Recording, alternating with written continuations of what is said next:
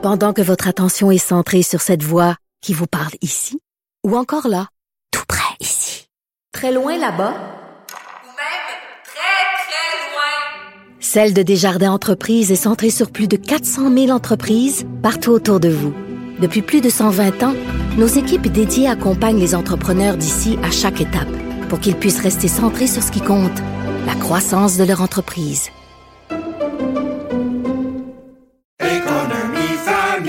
Ici Ricardo. Et Émilie, marchand d'IGA. On a envie de vous inspirer à bien manger. À moins de 5 la portion. Suffit de repérer les produits valeurs sûres et de les cuisiner avec une de nos recettes. Les valeurs sûres, c'est bien pensé, hein? Bien sûr! Détails sur IGA.net. Antoine Robitaille. Le philosophe de la politique. La joute politique ne colle pas sur lui. Il réussit toujours à connaître la vérité. Vous écoutez là-haut sur la colline. De toi. On voudrait bien savoir ce qui se passe. Si t'es quand on a l'endroit. Bonjour. Charles Cavalier. Bonjour Antoine, ça va bien? Oui, correspondant parlementaire au Journal de Québec et au Journal de Montréal. Tu as suivi aujourd'hui le dépôt du rapport de la vérificatrice générale sur le fonds vert. Dans le contexte, on parle du fonds vert, là, puis encore une fois, ben, ce qu'on apprend, c'est que le fonds vert... C'était géré tout croche. Exactement. Donc, tu sais, les gens vont dire, mais voyons, qu'est-ce qu'il y a de neuf? Ben, ce qu'il y a de neuf, c'est que, dans le fond, le, le commissaire au développement durable, qui s'appelle M. Paul Lannoy, ben, maintenant, il fait une, une, une révision annuelle du fonds vert, qui s'appelle maintenant le fonds d'électrification. Euh, et ce qu'il a découvert, bon, c'est des choses qu'il avait déjà dites par le passé, mais sont importantes de mentionner, c'est que euh, il est, le, le, le fonds vert, le ministère de l'Environnement sont en retard sur la production de documents, euh, parfois de plusieurs années, euh, qu'il ne- qu'il n'est pas capable de faire un portrait de la situation. Est-ce que le fonds vert fonctionne pour réduire les émissions de GS, par exemple? Ça, pas faut dire que c'est en 2017-2018, donc avant le Oui. changement de gouvernement. Donc, on est encore dans la gestion libérale du fonds vert, si je comprends bien? Euh, oui, exactement. Ou en tout cas, le, le- on est encore dans la. Oui, tout à fait. là. et là, c'est des dizaines de millions de dollars du fonds vert qui ont été dépensés euh, Ben, en contravention des lois par euh, des ministères. Ce qui est intéressant, c'est euh, il s'intéresse aux frais administratifs. Les frais administratifs, là, euh, c'est soit, par exemple, des fonctionnaires qui gèrent des programmes ou si, par exemple, des organismes qui sont subventionnés qui vont faire payer des salaires par le fonds vert pour gérer des programmes qui visent à réduire les émissions de GS. Les frais administratifs, là, ça réduit pas les GS, c'est pour payer des, des salaires. Là. On s'entend là-dessus. Euh, Monsieur Lanois, en fait, ce qu'il dit, c'est que euh, euh, pour 2017-2018, il y a eu 41,2 millions, euh, ce qui est quand même des sommes assez considérables qui ont été chargées au fonds vert euh, en frais d'administration. Puis il y en a 30 millions là-dedans qui n'ont pas été approuvés par le conseil de gestion du fonds vert. Puis ça, c'est pas conforme avec la loi. C'est en contravention avec la loi. Normalement, les ministères devraient euh, avoir fait approuver ça. Et à l'intérieur de ce 30 millions-là, il y en a 20 millions qui sont en fait qui ont été dépensés par le ministère de l'Environnement lui-même. Donc en contravention avec la loi. Bon, au moins, ça Et- profite au ministère de l'Environnement qui est Oui, souvent que, désargenté. Oui, sauf qu'en même temps, euh, on, tu sais, dans le fond, il, il a fait payer par le fonds vert des fonctionnaires qui travaillent à développer des politiques ou des expertises en lien avec les changements climatiques, puis s'occuper de la gestion du marché du carbone. Est-ce que c'est vraiment le rôle du fonds vert de payer ça ou ça devrait pas être dans les, le, le fonds courant du ministère de l'Environnement? Ouais. Ouais, ouais. C'est- ça la, la question, en fait. Puis M. Lanois, en fait, déjà en 2014, il disait que, que les, les, ça manquait de transparence, les frais administratifs. Puis pour en arriver ce montant-là, il a fallu qu'il compile des centaines de documents parce que le ministère de l'Environnement et le Fonds- et le Fonds vert ne le disent pas combien on paye en frais administratifs. Et pire, Benoît Charette, le ministre actuel de l'Environnement, a décidé en 2019 de ne tout simplement plus publier d'informations euh, du tout sur les frais administratifs. Donc, c'est le VG qui va, avec son pouvoir d'enquête, essayer d'obtenir cette information-là, mais elle n'est plus publique. Mhm. Donc, cet argent-là pourrait servir à toutes sortes de programmes. Ben, euh, faut pas, il faut, il faut quand même, faut- faut quand même qu'ils soient administrés, ces là. programmes-là. C'est ça. C'est pas de la fraude. Puis on s'entend que c'est normal qu'il y ait un minimum de frais administratifs. On s'entend là-dessus. Sauf que, comme, comme je te dis, dans les, dans les 30 millions de frais administratifs non approuvés, il y en a 20 millions qui relèvent du ministère de l'Environnement. Puis c'est quoi le rôle du ministère de l'Environnement? Est-ce que c'est vraiment le fonds vert qui doit payer pour les charges courantes du ministère? Puis c'est la même question qu'on se posait à l'époque au ministère de- des Transports. Est-ce que c'est le fonds vert qui doit payer l'entretien général des, réseaux de transport collectif? ou c'est pas de l'argent qui devrait servir à bonifier les transports collectifs? Si on fait juste changer les pneus de nos autobus avec le fond vert, est-ce qu'on atteint les objectifs de réduction d'émissions de GS? Ben non. C'est ça, la- exactement. Mhm. Et bon, évidemment, il y a d'autres choses qui, qui sont notées par M. Lannoy. C'est Ouais. toutes des affaires qu'on savait un peu déjà.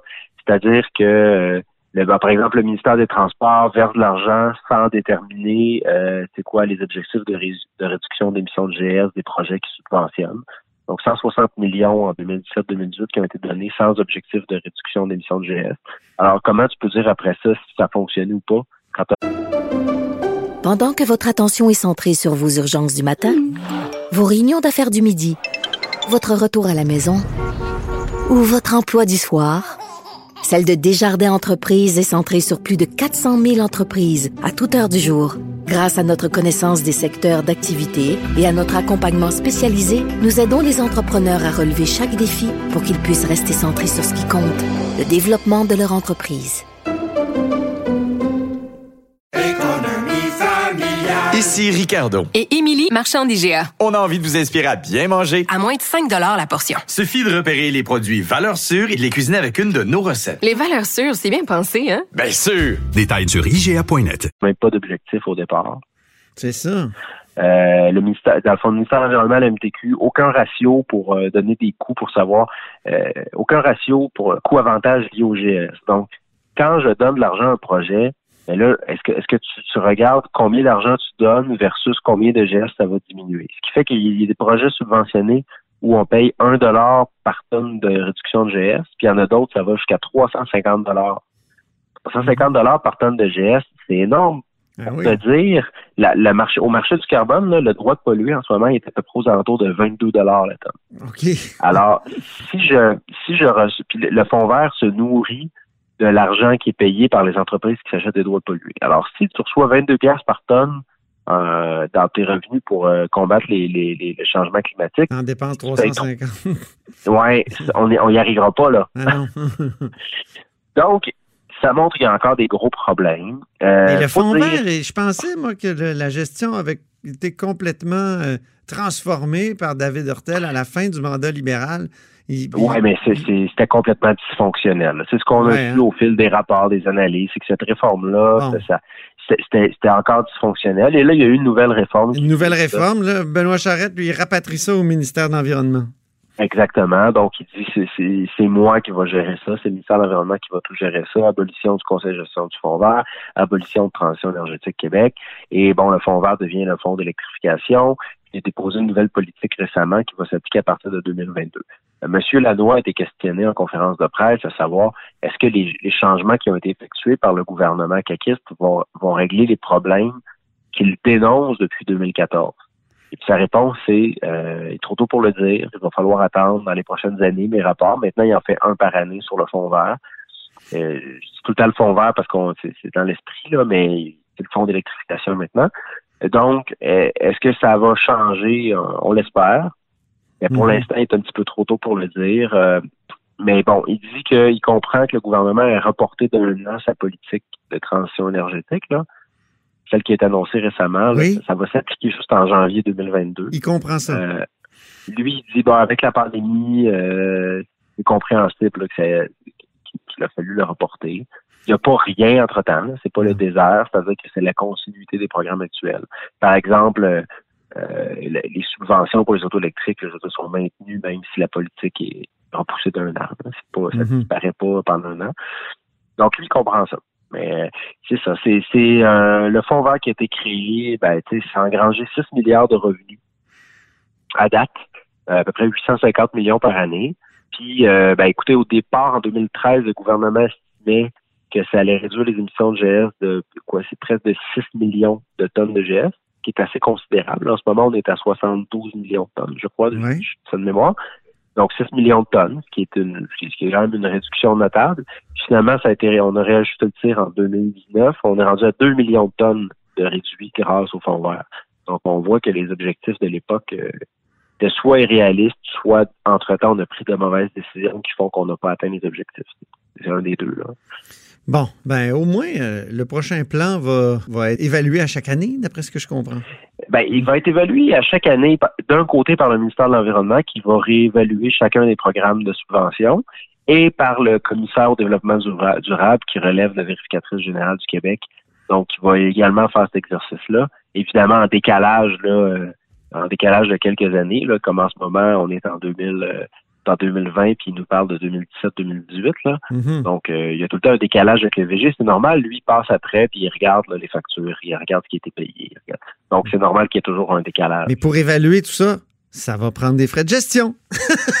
Oui. Ce qui nous ramène puis, au début. Une fois, le, le, le, le VG l'a dit, là, euh, ma- malgré tout, il n'est pas satisfait, il n'est pas capable d'obtenir des documents.